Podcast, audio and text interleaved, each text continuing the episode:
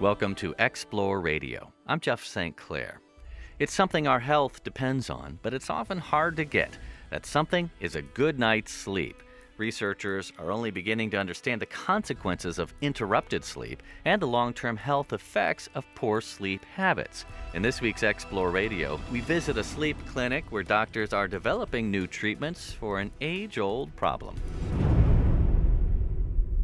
We're in one of the Cleveland Clinic's sleep labs. It's actually a hotel room near the clinic where director Ralph Downey and his team conduct sleep studies. It looks like a big comfy bed. I've actually had a sleep study here, so I can attest that it's a big comfy bed. What's not so comfy is the tangle of wires and straps that Downey uses to monitor his subjects. So most of these electrodes uh, go in the head. To measure brain waves, there's also straps to measure respiration, sensors for oxygen and carbon dioxide levels, cuffs to sense leg movement. Really, you're gathering a lot of data. There's a lot. Downey's lab operates 24 hours a day, six days a week, seeing around 10,000 people a year. Down the hall from the bedroom, banks of computers gather the data from each night's batch of patients. He brings up a recent sleep study which highlights a lot of what they see. A dozen or so squiggly lines show eye movements, breathing, brain waves. Downey says this person was having a vivid dream. So there's like one, two, three, four, five, six. it's like 10 rapid eye movements during this epoch of sleep, and this is 30 seconds. But it's not restful. You can see this person every minute is stopping their breathing. This is a case of sleep apnea, continuous interruptions in breathing.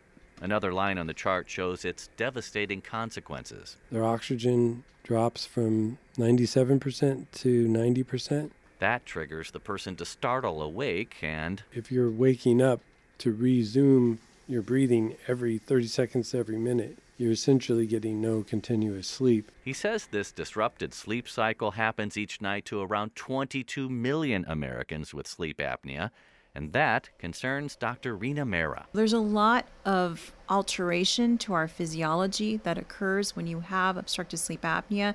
You have to work a lot harder to breathe when you're sleeping. It's almost as if you're undergoing a, a heart stress test. Mehra is head of sleep research at the Cleveland Clinic. In a recent study, she found that these cycles of oxygen starvation and saturation flood the body with tissue damaging chemical fragments and this influx of free radicals then can increase inflammation and then be another pathway that increases cardiovascular risk. She says sleep apnea can lead to damaged blood vessels, high blood pressure, and ultimately a much higher risk of heart disease and stroke. Mehra says there are several ways to treat sleep apnea. Number one being weight loss. Others include the widely used continuous positive airway pressure, or CPAP therapy, dental devices, even surgery and a new technology for certain types of sleep apnea. That's an implanted device that has a lead that goes to the nerve that innervates the tongue. An electrical pulse keeps the tongue out of the way during sleep. Mehra says around 80 clinic patients have had it implanted so far with promising results.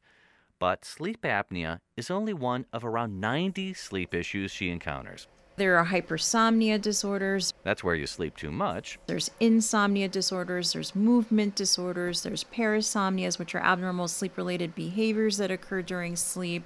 Cleveland Clinic Sleep Center Director Dr. Nancy Foldvary-Schaefer studies how these and other sleep disorders are tied to deeper brain functions. We see people in the clinic every day who have sleep problems but memory problems or who have sleep problems and seizures. And to what extent are these things connected? Her research shows that when people with epilepsy sleep better, they have fewer seizures. Sleep problems can also signal the onset of Alzheimer's. She's pushing for acceptance in the medical community of sleep as medicine. Maybe sleep therapies can be part of therapy in neurological disease, which I think is very cool. Foldvary-Schaefer says we're seeing an epidemic of sleep deprivation in this country, especially among young people. People cut sleep short, thinking that it's something that's elective. She says the benefits of sleep, or lack of it, affect every organ system in the body. But exactly how remains a mystery. I'm Jeff St. Clair with this week's Explore Radio.